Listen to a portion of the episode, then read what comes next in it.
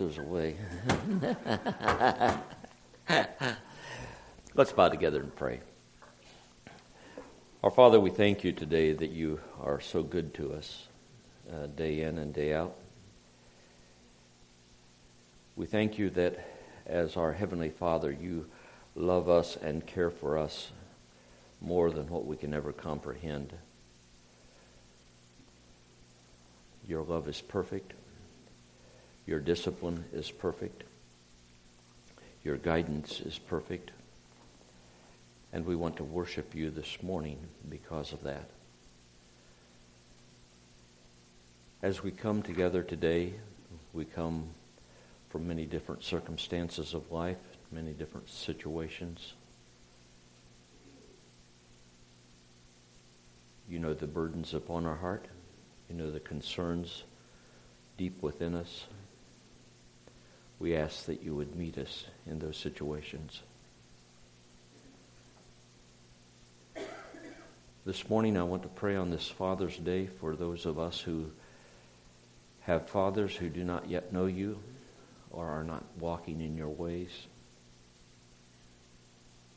Lord, even today, somehow, we ask that you would speak to them, that you would remind them of the great Father's love for them and their need to know him. Help us to know how to minister to them. Thank you, Father, for the heritage of godly fathers who taught us your ways, who modeled Christ likeness. Help us never forget that.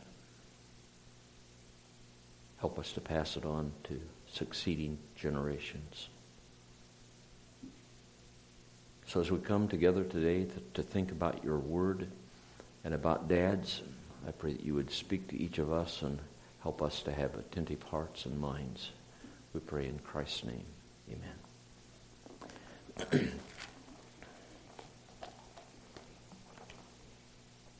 Today is Father's Day. It's a day of memories. For some of us, it's memories of lots of joy and fun and uh, pleasures of doing things.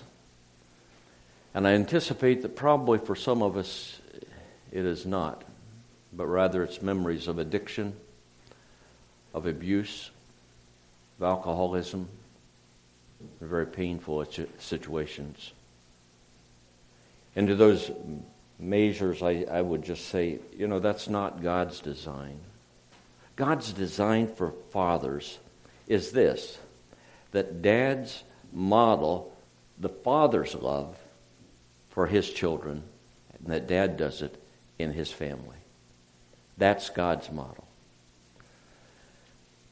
And we all know that's not a model that's followed carefully. Sometimes we dads get it right, and sometimes we don't.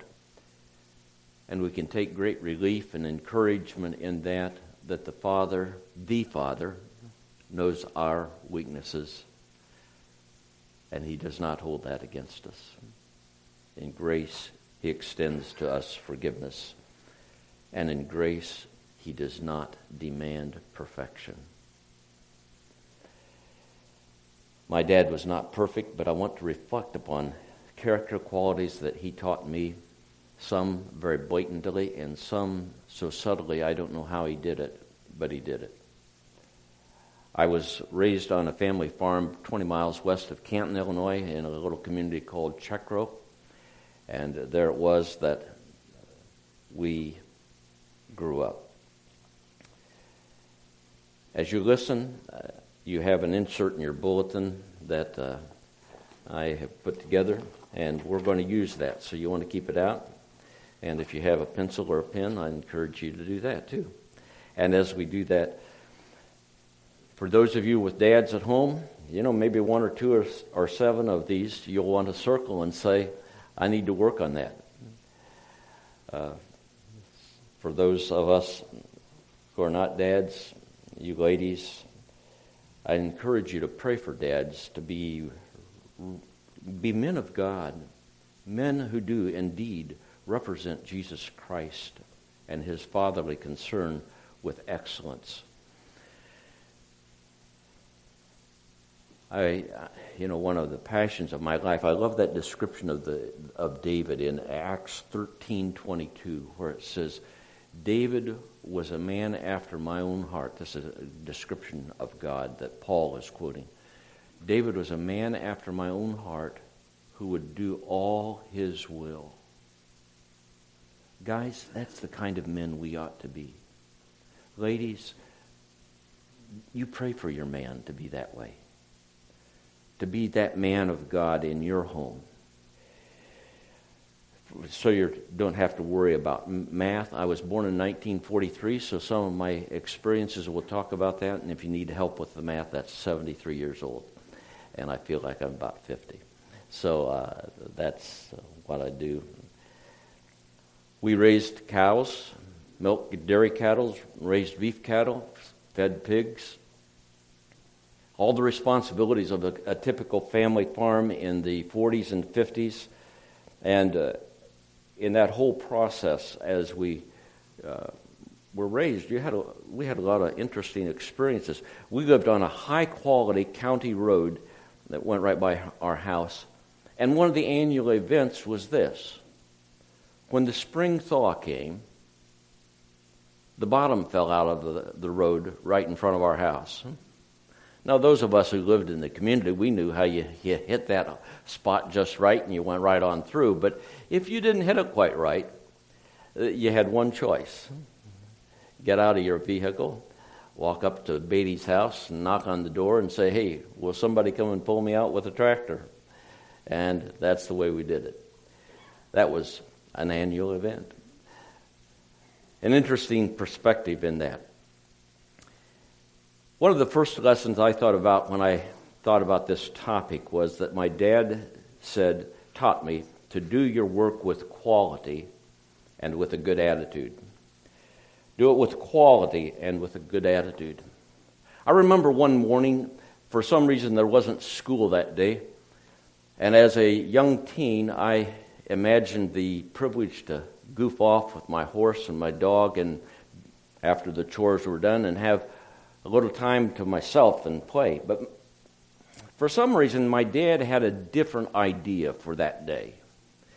You see, we had an old horse barn that had been converted into a, a livestock barn.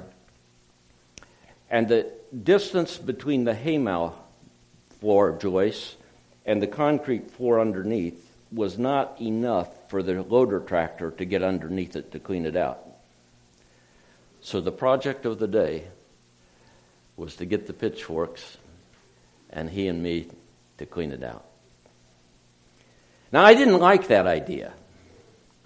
I, I non verbally communicated to him, I think this is a terrible attitude. Well, probably I also did it verbally. But I'll never forget the words that my dad eventually said to me. He said, There are two ways that we can do this job we can mumble and grumble, or we can have a good attitude and have a good time. The bottom line is the job has to be done. Choose your attitude. And then he added, let's have a good time doing this job that neither one of us want to do. Reminds me of those words in Colossians 3 and on some of these, I have included first the NIV and then the New American Standard. Uh, please join me as we read the first there, Colossians 3:23 and 24. Whatever, join me, please. Whatever you do, work at it with all your heart as working for the Lord, not for men, since you know that you will receive an inheritance from the Lord as a reward. It is the Lord Christ you are serving. And New American Standard, whatever you do, do your work heartily as for the Lord rather than for men, knowing that from the Lord you will receive the reward of inheritance. It is the Lord Christ whom you serve. Dad taught me to do my work with quality and with a good work, good attitude. And in these 70 years plus, I have found that to be something that has gone with me, no matter what the responsibility of life is, to be able to do my work to the best of my ability and to do it with a good attitude. Uh, currently, I coach pastors and I also teach online for Moody Bible Institute. Uh, before that, I was interim pastor for eight years, and uh, before that, I was pastor at Burlington Evangelical Free Church called New Hope Community. But whatever the job, to do it with quality and with a good attitude. I've never forgotten those words my dad spoke to me that morning in that old horse barn. I can have a good attitude when I, even I pitch manure as unto the Lord. That's a choice. Learning to work with quality has been a life impacting lesson for this junior high kid.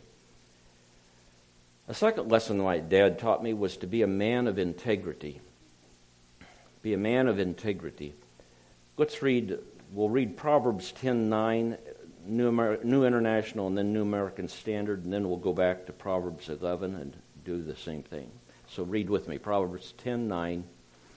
The man of integrity walks securely, but he who takes crooked paths will be found out. He who takes looks in integrity walks securely, but he who perverts his way will be found out. And then back to 11:3. The integrity of the upright guides them, but the unfaithful are destroyed by their duplicity. The integrity of the upright will guide them, but the crookedness of the treacherous will destroy them. Integrity re- relates to honesty, sincerity, genuineness, uh, just a whole host of words that relate to reliability and uh, uprightness. It, it's a powerful word. Whether a Christian or a non Christian, people who knew my dad knew that he was a man of integrity. When my dad's got arthritis got so bad that he could not uh, take care of the livestock any longer, and getting on and off tractors was very difficult. He took a job with the dealer, John Deere dealership in East Galesburg. Shortly after he was employed by the dealership, the dealer came to him one day and asked him, Would you consider being the manager of our dealership up in Oneida? It's a failing business, and I just need you to keep the business alive for a year or two till we can merge the two dealerships on I 74 on a piece of property I've bought there. After considering it, my dad accepted the position. However, there was a significant problem a problem that really messed up the dealer, dealer uh, the owner, uh, his plan. When my dad went to Oneida and started selling farm equipment, people who knew my dad came from 40 and 50 miles around to deal with this dealer because they knew that he was a man of integrity. They knew that if Dwight Beatty said something, they could take it to the bank. And that he could be trusted, and he, he would not pull any shenanigans in trying to make a deal with them. He was a man of integrity through and through. And so the dealer, the owner, was not able to close the business in a year or two years. I can't remember exactly how many years, but I know it was in excess of 10 years until my dad retired that the business was so profitable that he would not dare to close it. He was a man of integrity that could be trusted. I don't know how he taught me this, but I just know that that is so intensely ingrained in my life that I am to be a person of honesty no matter what I do. No matter who, with whom I'm dealing, I'm to be genuine. I'm to be sincere. I chuckled a few years ago when I was applying for a job and they called one of my references. and they, they asked about me. And this fellow said, What you see is what you get. What he says, he will do. What a description of my dad. He ingrained integrity as a warp and woof aspect of my life that I am so thankful for, and a quality that's so intensely needed in our culture today. Wow. He taught me to do my work with, uh, with quality and a good attitude, to, to be a man of integrity, and he taught me to stand for convictions. I love these verses from 1 Corinthians 16:3. Let's read them together from both versions. Be on your guard, stand firm in the faith, be men of courage, be strong. Be on the alert, stand firm in the faith, act like men, be strong. I remember my dad having some strong convictions, and uh, part of those I smile about because I did not always agree with them. But there were others that I certainly strongly agreed with. He was a man who was courageous to stand for his biblical convictions. He took a stand. A man of courage. While, whether at church or somewhere else in public, he was the same at home. He stood for his convictions. I asked my sister, who is seven years older than I, for some input on this. And she said, You know, there was never a question on what we did on Sunday.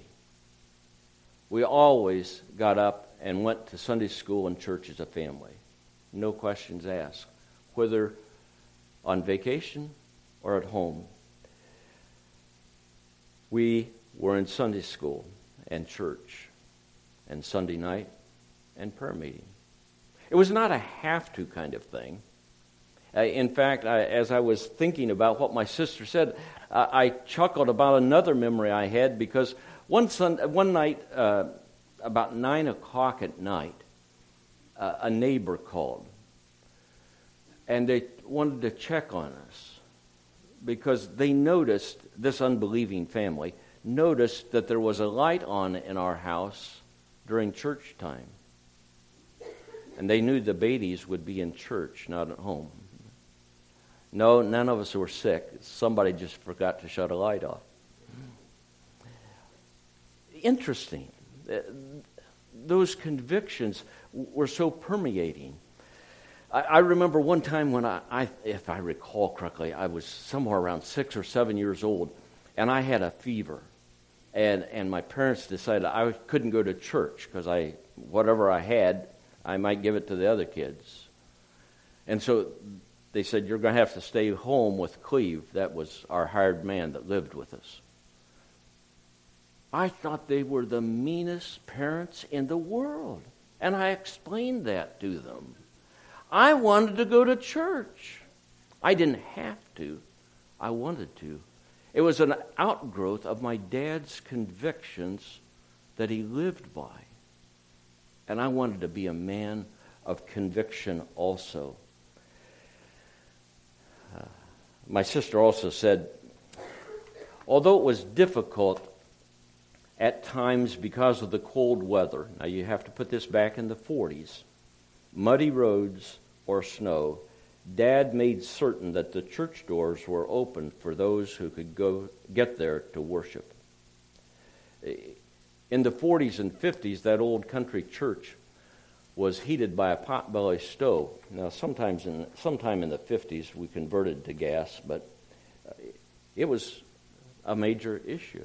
And of course, it was usually my dad who got there to get that potbelly stove warmed I thought about it today. You know, that, that pot belly stove would be back here about a third of the way, and on a cold January day, you know, everybody sat toward the front. Nobody explained that, but that's what happened. Dad was not merely interested in having a vibrant church in our community. Uh, he put action to it. He served as chairman of the board for many, many years, chairman of the pastoral search team, Sunday school superintendent, Sunday school teacher, whatever. He did it. If there was a project to be done, he was a guy who organized it, and then he led the volunteers in doing it, and he provided all the equipment that was needed, and uh, even some volunteers. My mom, my sister, and my brother, and me. And we were there. It was part of his conviction and his work. It was an interesting time in our lives and so many fun memories that uh, I can't even begin to tell you all of them. But what I've observed as I've reflected back on this was that he was concerned about the vibrancy and health of the church far beyond mere talk or pew sitting.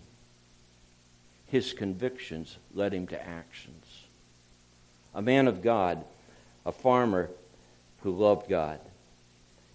Out of his convictions, he served. And somehow, that's deeply ingrained in us, his descendants. My brother is deceased, but all of us had a passion to serve the Lord and to be active in a local church. It was an impact of my dad's convictions. And that's the kind of conviction I want to pass on to, well, to quote Deuteronomy again, since we've already referenced Deuteronomy. It says, Teach them diligently to your children and to your children's children. Well, it's okay to read Dr. Seuss to your grandchildren or whatever, but don't forget to teach them biblical convictions to your children and to your children's children. Well, number four, I have to turn the page over there. My dad taught me to love learning. To love learning. What a privilege that was. I, I remember back in the 50s, and I, I cannot remember more than this, but I know that one of the things that he did every winter uh, in January, he'd go to the high school. Now, this is 10 miles away, and he'd take classes. He'd, the ag teacher would put on various classes, and he'd take them. One was welding. That's the one I remember, and I won't tell you all the funny stories there, but that's, it, it is a fun story. But that was his spirit. He wanted to learn. I remember when the Farm Bureau came out with a new accounting system for, the, for farm accounting. He was an early adapter. He was recognized in the 50s uh, by Adlai Stevenson, the governor, for his leadership in soil conservation and early adapter in many of those aspects of, of uh, soil conservation. I don't remember how many days Harold Hart, the conservation uh, guy, spent at our farm. He loved learning. He, he, I, I, he studied his Sunday school lessons so he could teach, or if he was a pupil, so he could be an active pupil. He read magazines that would improve his skills. He had that passion to want to learn. Recently, my sister and I were talking about this, and the interesting part that we kind of chuckled about, but we understood it, is that neither my mom or my dad got to go to college. Now, to put that into perspective, my dad graduated from high school in 1931 which means that the Great Depression hit in October of his junior year. My mom and dad were among the few who finished high school in the Depression. And although they wanted to go to college, it was not an option. Their love of learning uh, boiled over onto us. Uh, my mother was always a little bit upset that my sister didn't write her dissertation to get her doctorate. Uh, she was proud when I got mine. And my brother was accountant for, and treasurer of Wycliffe Bible tra- Translators, and she was proud of the advanced work that he did in his field of accounting and executive man- management. Wow, to love learning. Those are interesting truths that are referred to even in the, the uh, Proverbs that we have there at the top. Let's uh, read them sequentially. I'll read the reference and then we'll read the verse, okay? Proverbs 1 5. Let the wise man listen and add to their learning, and let the discerning get guidance. Proverbs 12:15. The way of a fool seems right to him, but a wise man listens to advice. Proverbs 15:22.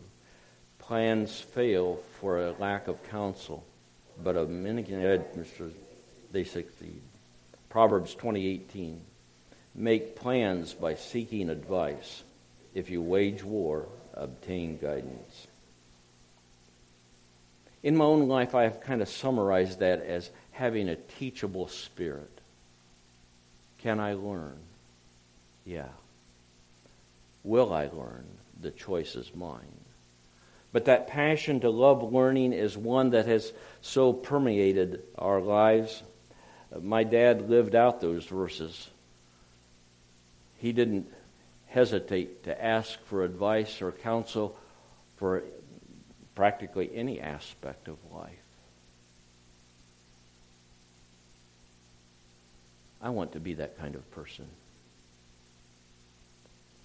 To be willing to ask advice. To be willing to listen. And not be the fool who thinks he knows everything. My dad taught me to be hospitable, number five. I think my dad taught salesmen a scheduling principle because it was astounding that whenever the gas man showed up, or the feed man, or the farm advisor, or the soil conservation man, they always showed up somewhere between 11 and 12 because they knew that at the Beatty farm they would be given a meal. I, I don't know how my mom always stretched the food for another person or two, but she always did. And uh, very few times did she have to whisper to us kids, take small portions. But it was that graciousness to who, whoever it was to show hospitality. Uh, the guests were always seated on the top side of the, uh, the kitchen table, the upper side. See, our, our kitchen table was real, or kitchen was very fancy. It was an old, old, old, old porch that had been boarded in and made into the kitchen. And I sat on the downhill side. That's the reason I jump quickly if somebody spills something. I learned how to do that young. I'm not that dense. But it was good times as a kid to be able to hear people talk about that. Our pastor and his family always got as much milk and eggs as they could use. They were welcome in our home at any time. When we butchered, they got meat. If we had vegetables to give away, they were the first priority. It was very normal for our family to have one or two church families in our home for a Sunday lunch, uh, for a time of food, and then a lot of fellowship and the kids having a ball together, having fun. They taught me hospitality and the joy of hospitality. My parents hosted so many pastors and missionaries in our home, I wouldn't even begin to start a list. That was just normal. And we were so blessed. When I was about six or seven, uh, we got an indoor bathroom. And we shared it, that one bathroom, with whoever was there. That was part of life.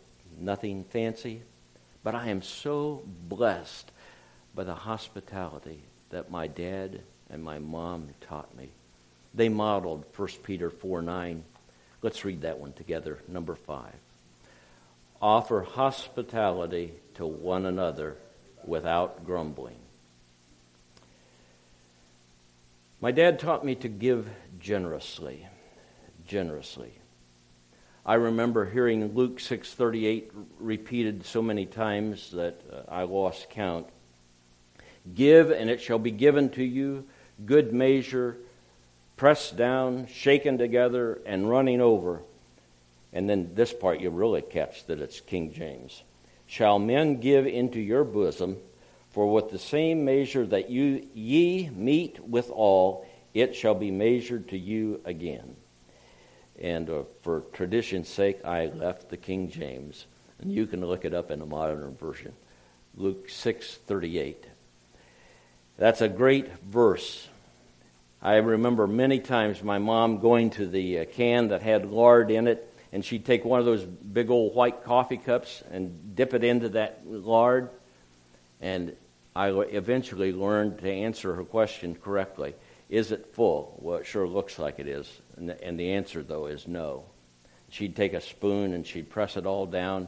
And she'd dip the cup back in and get some more in it and say, Is it full? No. She'd press that down. Then she'd finish getting it really full with a spoon. That's the way you want to give. And I heard that lesson many, many times. But a more significant, significantly, I observed it. When I was about eight or nine years old, uh, my parents told us kids that we were going to have a different Christmas that year. We would get some sort of a token gift, but it would not be much. Because our primary gift that year was going to be something very different. While many families were buying televisions for themselves, Instead, mom and dad were going to buy a 16 millimeter projector, a camera, and a projection screen. Now, this is in the 50s, so you have to kind of put that into your mind. But the primary focus of that family Christmas gift was not us, but rather it was the opportunity that we would then be able to show Moody Institute of Science and Billy Graham films in our country church. What a gospel witness. I don't think Harold or Opal, either one, I know I didn't, ever feel deprived by not getting much Christmas present. We felt blessed, especially as the years went on and we saw the result of that giving. My, my folks never said anything about their giving, uh, but I know that they gave generously to get the Moody Institute of Science films translated into Chinese. And the way I know that is that one time a representative from Moody brought the chaplain of Chiang Kai shek's uh, army from Taiwan to visit our home and our country church. What a heritage of learning to give generously. When I was a young teen, our church had some sort of a building project going on. And uh, I, I remember saying to the Lord, this year, whatever prize money I get from the 4 H fair is going to the building fund.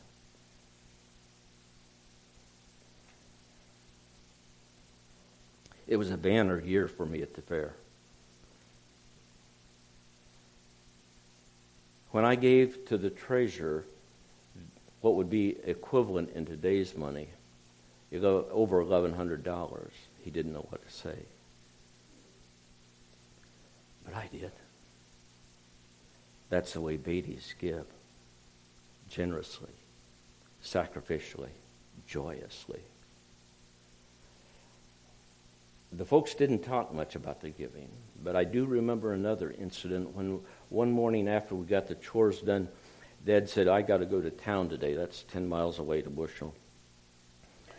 Uh, because we haven't sold the cattle and I need to borrow some money to meet a commitment to one of our missionary families. that was the kind of person he was to give and to give generously.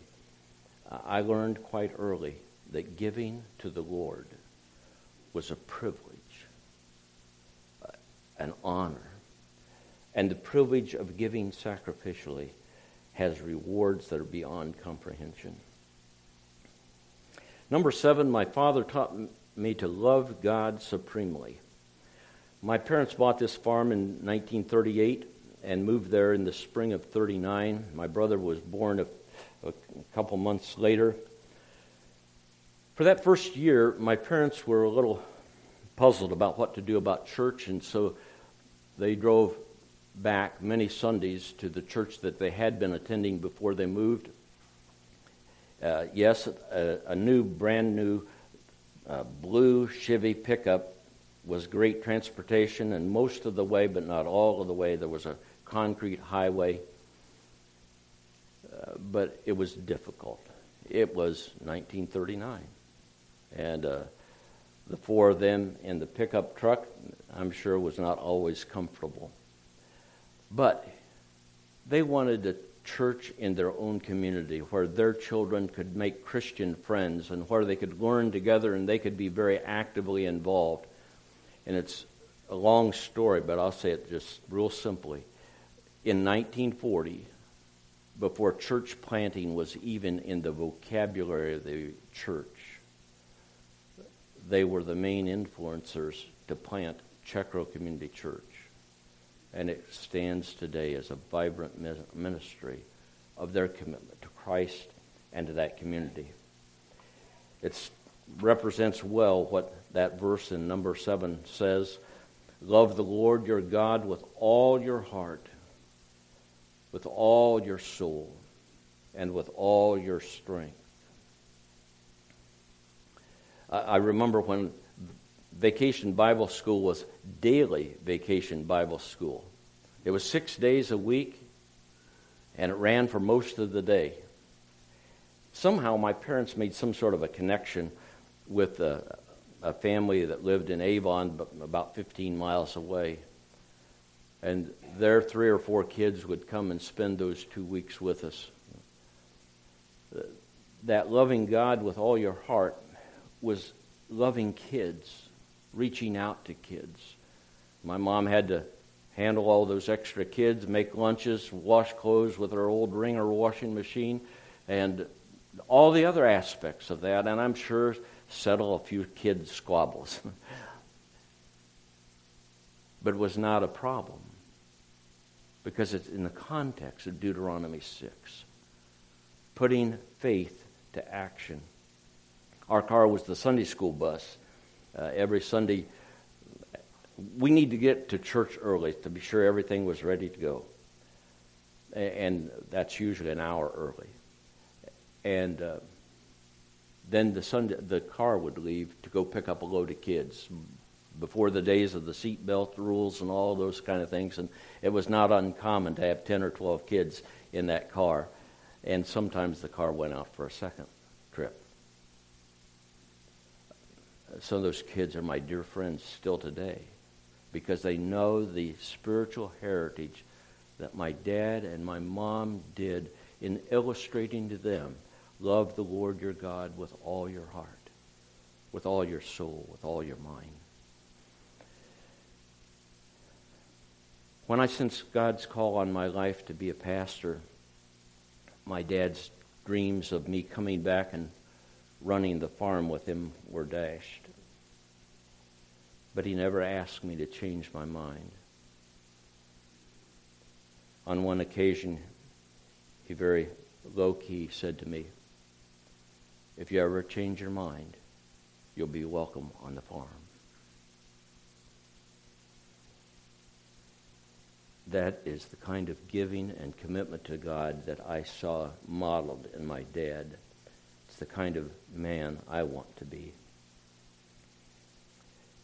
My dad's commitment to Jesus Christ oozed from him. He was not a Bible thumper, he was not a screamer or a yeller. He rather put his faith into action. And whether a person was a believer or a non believer, they knew my dad was what a Christian ought to be. Men, I call you to be that kind of a man. Passionately have that kind of a desire. On this Father's Day, I want to encourage you to think about the influence of your dad, a positive influence. And uh, down there under personalizing God's truth, I put, What is one important lesson your father taught you? I'll say it in an odd way. But you know, I, I have a number of people that I know who had an alcoholic father, but they learned to make lemon out of lemonade. And they learned a very positive lesson out of a negative situation. Alcohol destroys families, and that impacts their lives. Abuse can be turned from a negative into a positive if we allow God to do that. What's one positive? And then I encourage you to share it with somebody over lunch today. Talk about it. Uh, post it on Facebook.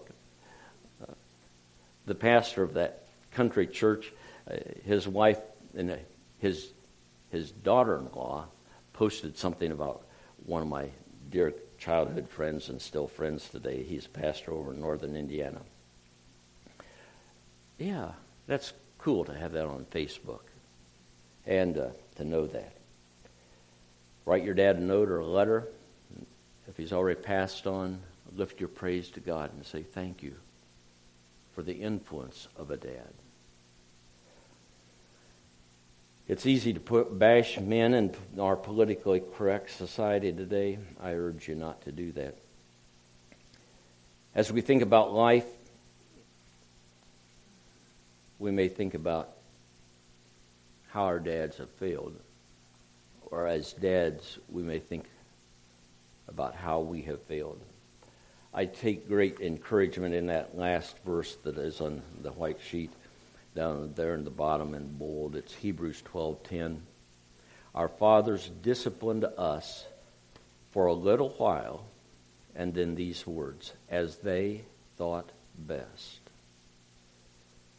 But God disciplines us for our good, that we may share in His holiness. Judy and I had an awesome privilege in 1975, the fall of 1975, to attend a conference in St. Louis, Missouri. And uh, part of our uh, Christian education leaders, we had a scheduled meeting with uh, some unknown guy who had written a book on a subject I've forgotten which book it is, that you might recognize his name Dr. James Dobson. We were profoundly amazed at the amount of Christian parenting that has been written since 1975 to the present. 1975, I would have been in my 30s. My parents raised me without all of that. Thank God that they knew this book and were committed to it. I urge you to be likewise. And so I summarize it by saying what is an important quality you want to teach your children. And whether you're a parent or not a parent, this is a good time to think about that. What is one of those? And guys, I just want to say on this special day, I urge you to passionately have a desire to be Christ like 24 7. To be the kind of men that absolutely ha- there's no validity if someone would call you a hypocrite. Or as Peter would say, that whoever calls you that won't be believed. Ladies, I again cry out to you. Pray for us, guys, to be that kind of men. And young gals, I want to challenge you about who you think you would date. Is that guy the kind of person that you would be proud to say in years to come, he is the father of my kids? Let's pray. Father, we thank you for your word that lives and abides forever, and we thank you for godly influencers in our lives. And on this day, we especially thank you for our dads. Thank you that we have people who have influenced us to know you. Some of us have men who influenced our lives through, um, even though they weren't our dads, they influenced us to Christ. They influenced us in our walk with you, and we give thanks to you for them as well. For those of us who wrestle with some challenges of life because of parenting, help us to find healing and wholeness, to pursue Christ like attitudes and act, actions. As the psalmist said, teach us your way. Help us to keep in step with you, even today and throughout this week. Help us to walk step by step with you, that the beauty of Jesus Christ would be seen in our lives. And we will thank you in Jesus' name. Amen.